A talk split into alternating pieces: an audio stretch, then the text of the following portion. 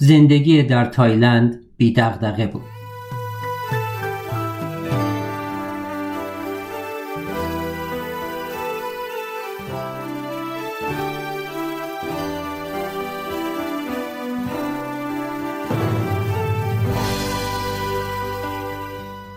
تایلند به سرزمین لبخند مشهور است. اسم بی‌مسمایی نیست. تایلندی ها همیشه نیشخند بر لب دارند، در حدی که اوایل فکر می‌کردم در سرزمین هالوها سکنا گزیده‌ایم، ولی هرج و مرج بانکوک با وضعیت ذهنی من هماهنگ بود. غیر از آب شیر و لبخندهای مشکوک، حواسم فقط باید به یک چیز دیگر هم می بود، آن هم این که تایلندی ها به قدری سر را ارزشمند و پا را بی ارزش می‌شمارند که همه به من میگفتن نباید با پایم به سر کسی اشاره کنم. انگار خبر داشتند که قصدش را دارم. یک روز یک راهنمای محلی به من گفت خارجی ها هم می توانند به عنوان راهب بودایی پذیرفته شوند. به نظرم آمد رزومم فقط همین یک عمل درخشان را کم دارد، ولی بعدم فهمیدم که راهب ها حق کشتن حشرات را ندارند، حتی اگر به پیژامه‌ات حمله کنند. دروغ نمیتوانند بگویند، دزدی نمیتوانند بکنند، از رابطه جنسی و تجملات و مسکرات از جمله آبجو و اسپرسو دوبل هم نه شدند. تصور نمیکردم کارشان فقط مراقبه و عود سوزاندن باشد. فلسفهشان بر پایه این درک استوار شده که تمام زندگی رنج است. خب وقتی از دزدی، دروغگویی، رابطه جنسی، تجملات، آبجو و اسپرسر دوبل هم محروم باشی، معلوم است که تمام زندگی رنج می شود. بگذریم. میزان نفرت وجودم بیشتر از این بود که بتوانم راهب بودایی شوم. در ذهنم نامه‌هایی به آسمان خراش جهنمی می نوشتم که شامل کلماتی می شد مثل جنده بدبخت یا بدکاره فضول و نفرین هایی مثل امیدوارم اینقدر سرفه کنی که رحمت از دهنت بیاد بیرون. خب بودایی ها عموما اینجوری فکر نمی کنند. می کنند؟ وقتی به تری گفتم که می خواستم تیملانگ را بکشم، دوتایی انقدر خندیدیم که پهلوهایمان درد گرفت. با گفتنش یخمان آب شد. بعد از آن خیلی روزها و شبها را با هم گذراندیم و من با گوشهای خسته ولی هیجان زده به رخت خواب می رفتم. تری هم مثل برادرش وقتی به حرف زدن می افتاد، دیگر کسی جلودارش نبود و یک بند در مورد هر موضوع قابل تصوری حرفهای جنون‌آمیز می زد. فقط گاهی سخنانش با لحظات باطنبینی قطع می شد. یک انگشتش را بالا می آورد، انگار می خواست به جهان بگوید ساکت.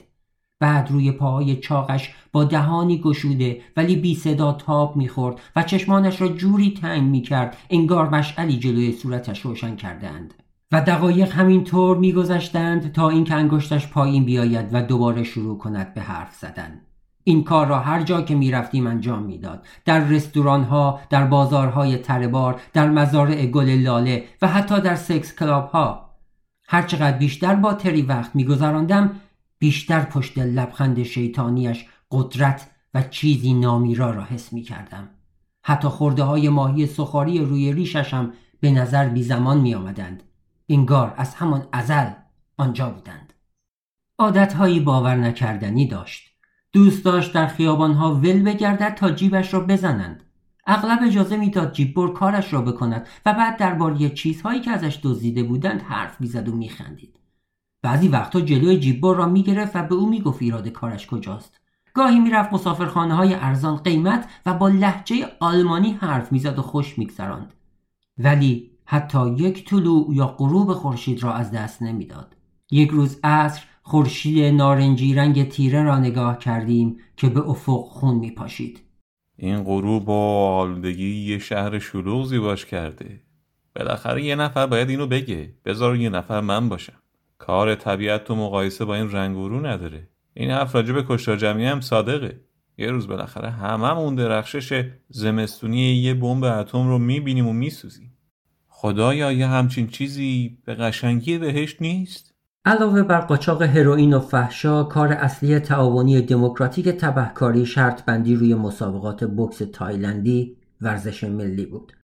تری مرا می‌برد مسابقاتی که توش به یکی از حریف‌ها رشوه داده بود الکی خودش را بیاندازد زمین. یادم میآید به میراثش در استرالیا فکر می‌کردم، اینکه چقدر پاک کردن عرصه ورزش استرالیا از فساد برایش مهم بود و از اینکه حالا چطور گند میزد به تمام عقایدش انگشت به دهان حیران میماندم. اغلب برای رفتن به سالن بوکس کنار خیابان می ایستادیم و تری سعی میکرد یک موتور سه چرخه بگیرد. راننده ها میترسیدند و فرار میکردند. هیچ کدام حاضر نبود عموی ماموتوار مرا سوار کند. این بود که مجبور بودیم پیاده برویم. حتی یک بار هم عصبانی نشد. دوست داشت پیاده برویم بازار تربار تا برای خودش یک حلقه گشنیز بخرد و بیاندازد دور گردنش. از هر گلی خوشبوتره. موقع مسابقه در مورد همه چیزم سوال میکرد. چی دوست دارم، چی دوست ندارم، امیدهایم، ترسهایم، آرزوهایم. تری با اینکه منبع درآمدش فحشا بود و قمار و مواد مخدر، از آن دست آدم‌ها بود که آدم را به راستگویی تشویق می‌کنند.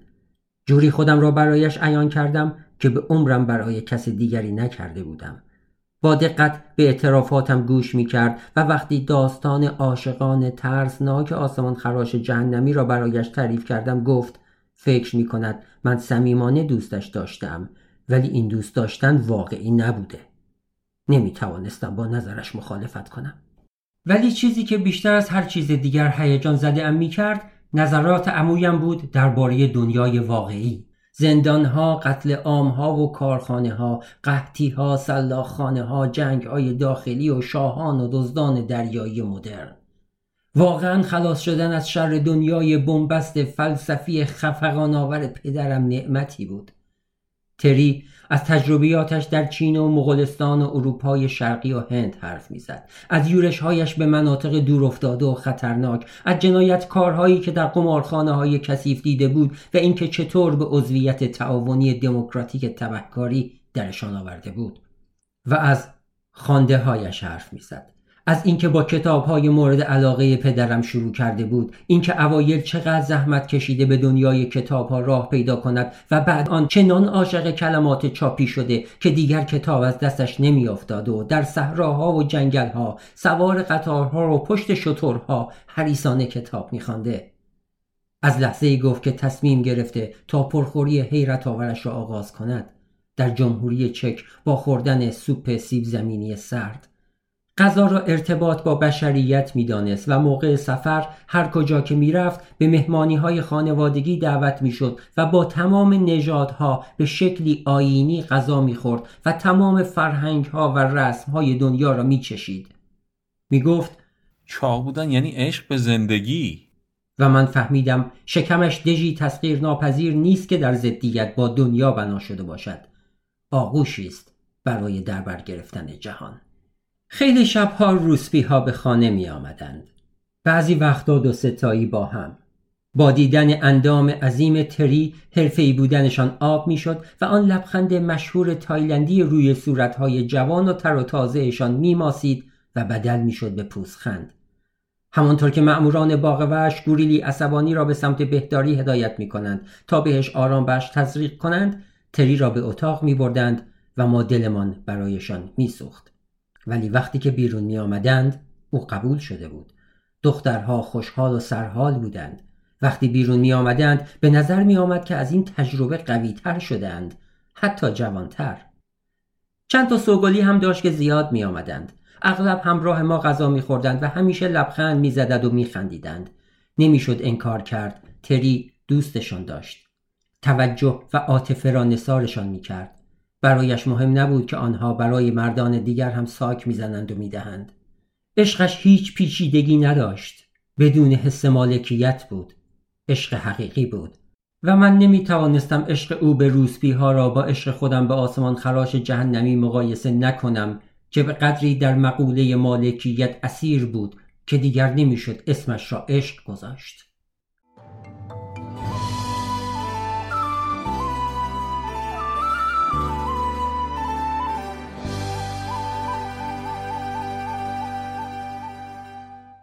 بابا ماهای اول اقامت در تایلند را با کج خلقی در انزوا گذراند. به ندرت خطر بیرون رفتن آمدن با ما را میپذیرفت و در رستوران‌هایی پر از توریست‌های استرالیایی مینشست.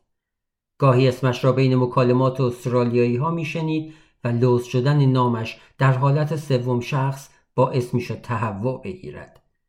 گاهی روزنامه‌های استرالیایی میخرید و ددان قروچه کنان ورقشان میزد و بعد برای سردبیر نامه‌های مفصل می‌نوشت، نامه‌هایی که التماسش می‌کردم نفرستد.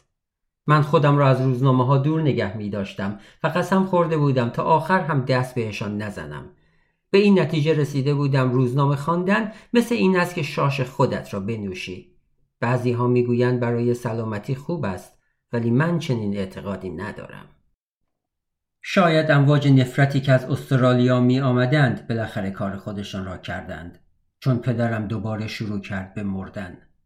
کاملا واضح بود سرطان دوباره در ریه هایش فعال شده و مشغول گستردن خودش است. در عرض چند ماه بدنش بدل شد به هسته مرکزی یک تئاتر وحشتناک. انگار از درون خورده می شد. به شکل ترسناکی از گوشت به استخوان تبدیل می شد. رنگ به چهره نداشت و انگار وجودش با متان پر شده بود. بالاخره دیگر آینه ها را هم کنار گذاشت. دیگر ریش نمی زد و مثل کشتی شکسته ها در خانه تری پرسه می زد. اینقدر لاغر شده بود که می توانست در لباس هایش شنا کند. بعد ناگهان مسیر حرکتش به سوی مرگ متوقف شد. بهتر نمی شد، ولی بدتر هم نمی شد. کاملا برایم روشن بود منتظر چیزی است. منتظر است تا کاری بکند و تا وقتی کارش را به انجام نرساند نخواهد مرد. درباره نیروی لجاجت خیلی می شود حرف زد.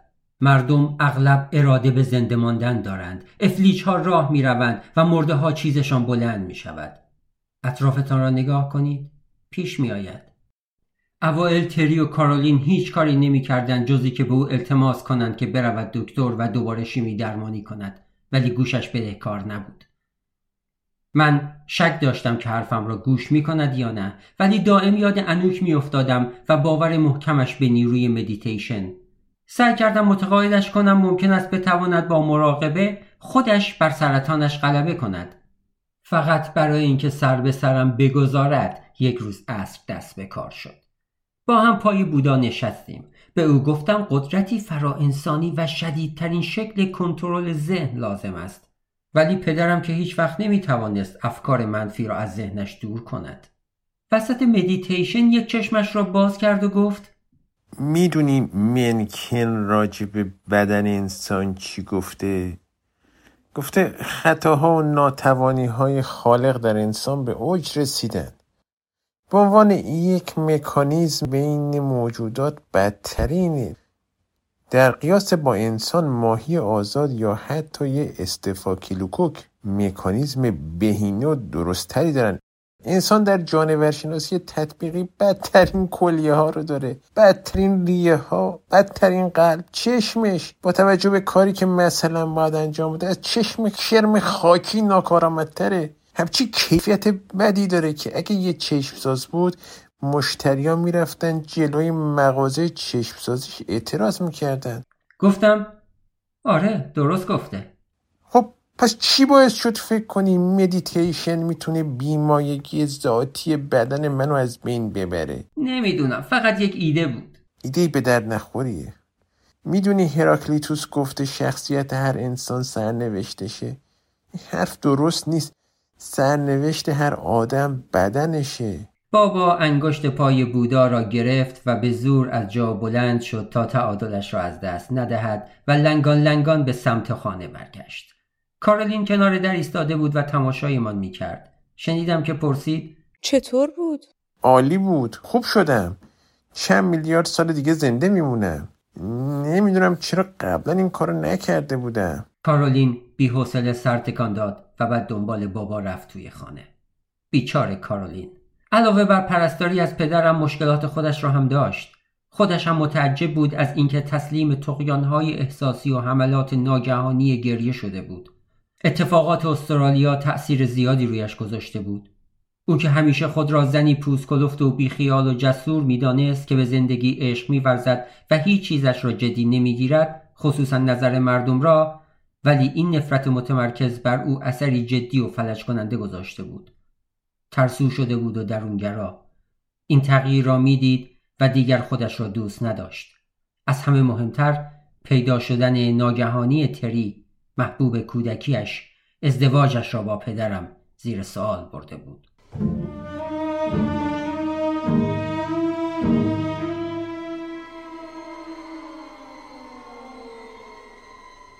من شبها خوب نمیخوابیدم و برای همین نمایش‌های آبکی شبانه‌شان را میشنیدم. کارولین با چشم‌های قی گرفته میرفت آشپزخانه تا برای خودش چای درست کند. بابا یواشکی پشت سرش از راهرو پایین میرفت و از گوشه در میپاییدش. نفس کشیدن سنگینش همیشه دستش را رو میکرد. کارولین میپرسید چی کار میکنی؟ ایچی پام رو دراز میکنم. داری جاسوسی منو میکنی؟ جاسوسی نمیکنم، دلم برات تنگ شد، همین. رمانتیک نیست؟ فکر میکنی من میخوام چی کار کنم؟ فکر میکنی منتظر میشم تو خوابت ببره و بعد؟ منظور چیه؟ خوب میدونی منظورم چیه. مطمئن باشید به عمرتان اینقدر گوشه و کنایه نشنیده اید. کارولین و پدرم اتاق کناری من زندگی میکردند. خیلی شبها ساعت 3 صبح صدای باز شدن در میشنیدم. روی تختم می نشستم و پیکر نحیف کارولین را نگاه می کردم که سمت مجسمه بودا روی چمن راه می رفت. در مهتاب می توانستم همه چیز را ببینم. گاهی سرش را روی شانه مجسمه می گذاشت و اگر شبی ساکت بود و پرنده ها نمی خواندند صدایش را می شنیدم. اون چاق و نفرت انگیزه. یه جنایتکاره. اون یه جنایتکار چاق و نفرت انگیزه و مرده. اون چاقه و مرد و عاشق زنای بده. یک بار هم شنیدم که گفت خودم چی هستم؟ هیکلمو ببین، منم توفی نیستم. دردناکترین لحظات زمان رفتن به رخت خواب بود.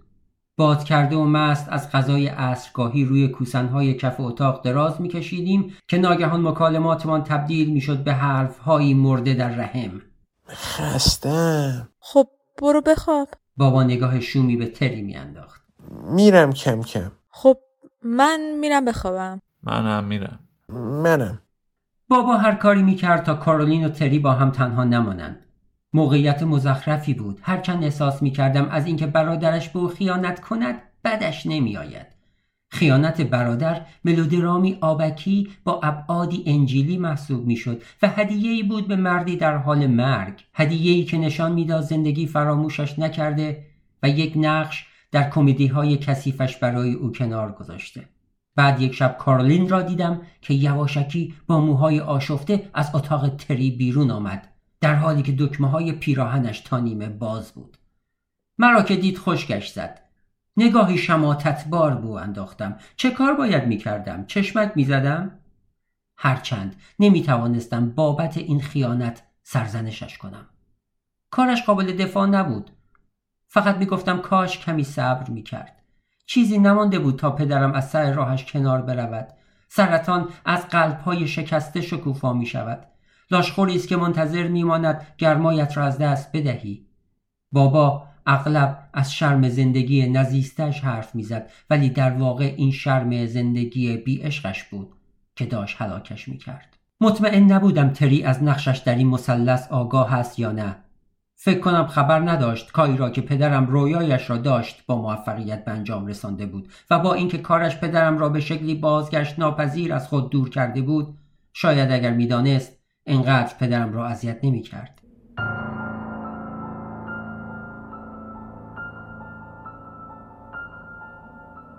چند ماه بعد از رفتن ما به تایلند، تری گیر داد میتواند کاری کند روزهای آخر پدرم سرشار از شادی و شگفتی شوند.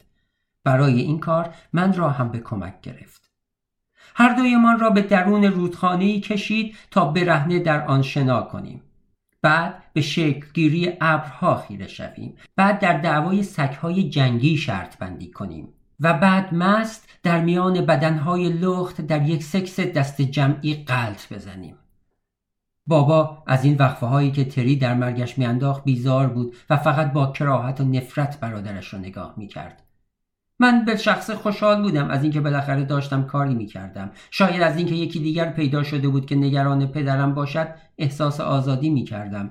ولی از وقتی پایمان به تایلند رسیده بود انرژی زیادی پیدا کرده بودم. احساس میکردم قوی تر شده ام. حس میکردم میتوانم پشت یک حیوان پرزور را به خاک بمالم. هر روز صبح زود بیدار میشدم و پیاده از این سر تا آن سر بانکوک میرفتم و شب برمیگشتم توی رخت خواب. خواب زیاد لازم نداشتم. از فعالیت‌هایی که تری برای تقویت پدرم در نظر گرفته بود نیرو می‌گرفتم. یک روز عصر که هوا به شکل فاجعه باری گرم بود بعد از یک پیاده روی طولانی روی ننو دراز کشیدم و به بودای عظیم زل زدم و در ذهنم فهرستی از تجارب زندگیم درست کردم تا ببینم بدون اینکه در زمان اتفاق بهشان توجه کرده باشم بیوقفه در ذهنم به هم بافته میشوند یا نه. فکر میکردم میتوانم با رمزگشایی از گذشته آینده را پیش بینی کنم. نتوانستم. سایه‌ای بر من افتاد. از پایین به نیمتنه لخت تری نگاه کردم. همیشه دیدنش بدون پیراهن آدم را تحت تاثیر قرار میداد. به این فکر میانداختم که نظم معمول روشنگری را برهم زده و آرامش بوداییش را از بیرون به درون حاصل کرده. تری گفت: آماده ای؟ برای چی؟ میخوایم موتور بابات رو باتری به باتری کنیم. از روی ننو پریدم پایین و دنبال تری رفتم اتاق پدرم. به شکم روی تخت خوابیده بود. اصلاً متوجه ورود ما نشد. ببین مارتین، احساس نمی‌کنی سنگینی زیاد قدرت حرکت رو ازت گرفته؟ ببین کی داره از سنگینی حرف میزنه. دلت نمیخواد عوضش یه برگ باشی توی باد؟ یا یه قطره بارون یا یه ابر پنبه‌ای؟ شاید بخوام، شاید نخوام. باید دوباره متولد بشی. باید بمیری و دوباره به دنیا بیای. من برای تولد دوباره خیلی پیرم. در ضمن تو فکر کردی کی هستی؟ تو یه قاتلی ضرب در صد. شاید هم بیشتر یه جاکشی. مواد قاچاق میکنی، اسلحه میفروشی. ولی باز اینقدر روت زیاده که ادعای حکمت و فرزانگی میکنی. این همه درویی مریضت نمیکنه؟ سوال خوبیه. این یه تضاد دلپذیره. همین. خدایا این بحث‌های آزاردهنده کی تمام میشوند؟ تری پدرم را از تخت بیرون کشید و ما را کشان کشان برد به یک میدان تیراندازی تا با شاتگان به هدف شلیک کنیم. نه من از تفنگ خوشم می آمد و نه پدرم و لگد اسلحه باعث شد پدرم به پشت به زمین بیفتد. تری رویش خم شد و پدرم با دهان باز نگاهش کرد. تمام تنش می لرزید. یه چیزی رو به من بگو مارتی، این همه فکر کردن به مرگ تو رو کجا برده؟ به گور پدرم بخندم اگه بدونم. جسپر میگه تو فیلسوفی هستی که انقدر فکر کرده که به یه گوشه رونده شده. این میگه؟ راجع به اون گوشه بهم بگو. چجوریه؟ چطور رفتی اونجا؟ فکر میکنی چی میتونه بیاردت بیرون؟ بابا گفت کمکم کن بلند شم. وقتی روی پای ایستاد گفت خلاصه میگم چون آدما اینقدر فانی بودن خودشون رو انکار میکنن که تبدیل میشن به ماشینای معنا. نمیتونم به هیچ چیز فراتبی یا مذهبی باور داشته باشم چون فکر میکنم خودم اونا رو به خاطر میل مذبوحانم به خاص بودن و بقا جلب کردم. شاید به خاطر اینه که تو هیچ وقت تجربه های عرفانی نداشتی. گفتم داشته ها، یه بار تمام اتفاقات جهان همزمان دیده ولی هیچ وقت دنبالشو نگرفته. پس ماهیت گوشه رو فهمیدی؟ وقتی آدم‌ها مدام برای این کار مرگ معنا خلق میکنن چطور میتونم بفهمم خودم اون تجربه رو جل نکردم؟ نمیتونم مطمئن باشم، بنابراین پیش‌فرضم اینه که خودم جلشون کردم. پس تو هیچ وقت روحت رو جدی نگرفتی؟ راجع به روح با من حرف نزن، من بهش اعتقاد ندارم، جسپرم نداره. تری رو کرد به من، شانه بالا انداختم. راستش نتوانسته بودم تصمیمم را درباره وجودش بگیرم. بابا راست میگفت. روح جاودان توی کتم نمیرفت. به نظرم درباره تاریخ انقضایش اغراق شده بود. در عوض به روح فانی اعتقاد داشتم. روحی که از زمان تولد همراه جسم بیوقفه فرسوده می شود و همراه جسم می میرد. هرچقدر هم این نظریه هم ضعیف باشد به نظرم خیلی عالی می آید و کاری هم ندارم بقیه چه می گویند. ببین مارتی ولش کن. ذهنی رو که میخواد معماهای جهان رو حل کنه رها کن. تموم شد. تو باختی.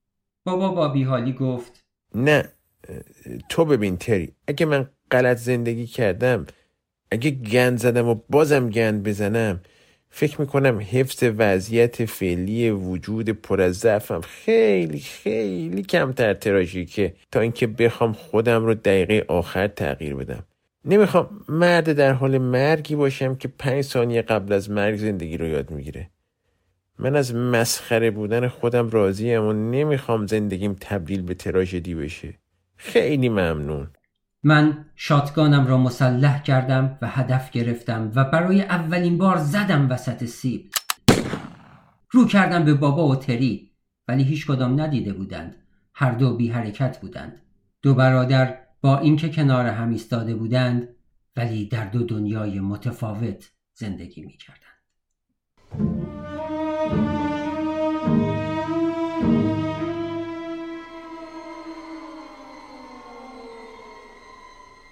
آن شب خودم را زیر ملافه و پتوها دفن کردم. تیرهایی که تری به بابا شلیک کرده بود ظاهراً به جای خوردن به هدف به من اصابت کرده بودند. به نظرم می آمد موضع سفت و سخت پدرم نسبت به مرگ احتمالاً به من هم به ارث خواهد رسید. به رغم آرزویم برای اینکه آینه متضادش باشم، باید قبول می کردم شباهت‌های ناجوری بین ما وجود داشت. من هم مثل او ذهنی فضول و خستگی ناپذیر داشتم که هدفش حل کردن معماهای خلقت بود و درست شبیه او نمیدانستم چطور وقفه‌ای بین تجسس‌های بی انتها و بی فایده‌اش بیاندازم. فکر کنم تری عمدن این حرفا رو به پدرم زد که من بشنوم. خودش خوب میدانست که پدرم حاضر نیست یک اتم از شخصیتش را تغییر بدهد و بنابراین از گفتن این حرفا هدفی داشت. میدانستم در رویم گرایشی معنوی وجود دارد، چیزی که پدرم از آن بی بهره بود، ولی این گرایشم جزئی بود و لاینحل. خیلی دور از ذهن نبود یک روز از خواب بیدار شوم و ببینم از مرکز وجودم فاصله گرفتم و مثل زامبی ها جا پای پدرم گذاشتم. یکی در اتاقم را زد. چیزی نگفتم ولی در باز شد. تری مثل اردک از پهلو وارد اتاق شد. لعنت به این درای کمرز. هی جسپر، نظرت رو باید بهم بگی. چی کار کنیم این آخرین روزا به بابات خوش بگذره؟ ول کن تری، هیچ کاری نمیتونی بکنی. بذار به حال خودش باشه. میدونم، شاید بهتر باشه با هم بریم سفر. همه با هم؟ آره، بریم یلاق. میتونیم بریم به ایدی سر بزنیم، ببینیم چی کار میکنه. به نظرم که خیلی جالب نمیاد. پدرت زیاد میزون نیست. فکر کنم مصاحبت قدیمی ترین دوستش براش بد نباشه. ضمناً طبیعت و هوای خوب حالش رو جا میاره. نمیتونی حالش رو جا بیاری، اون داره میگنده. من میرم به همه بگم. صبر کن ببینم. پس تاوانی چی میشه؟ بدکاری نداری تا پا اندازیشو بکنی؟ خشخاش نداری برای کشت؟ تفنگا رو کی بفروشه؟ وقتی که من نیستم بقیه همه کارها رو میکنن. ببین تری، بابای من با زیبایی طبیعت از خود بی خود نمیشه. پدیده‌های طبیعی باعث میشن به بدترین شکل ممکن توی خودش غرق بشه. اون باید حواسش پرت بشه، نه اینکه به یک سفر بره تا به اعماق وجودش پی ببره. ضمناً تو با زنش میخوابی و اونم فهمیده. نه خیر، اصلاً کی گفته؟ بی خیال تری، دیدم از اتاقت اومد بیرون. ببین، کارولین خسته شده. بابات نمیدونه چطوری کسی رو بغل کنه. یه دستی بغل میکنه. همین. حرف زدن با تری بی‌نتیجه بود. تصمیمش را نمیشد عوض کرد. باید میرفتیم دهکده کوهستانی و دوردست و چند هفته‌ای پیش ادی میماندیم. گوش کردم و شنیدم بدون هیچ ظرافتی خبر را به بابا و کارولین داد و با اینکه هر دو مخالفت کردند، فردا صبح همه ما را مثل گوسفند سوار جیپ کرد.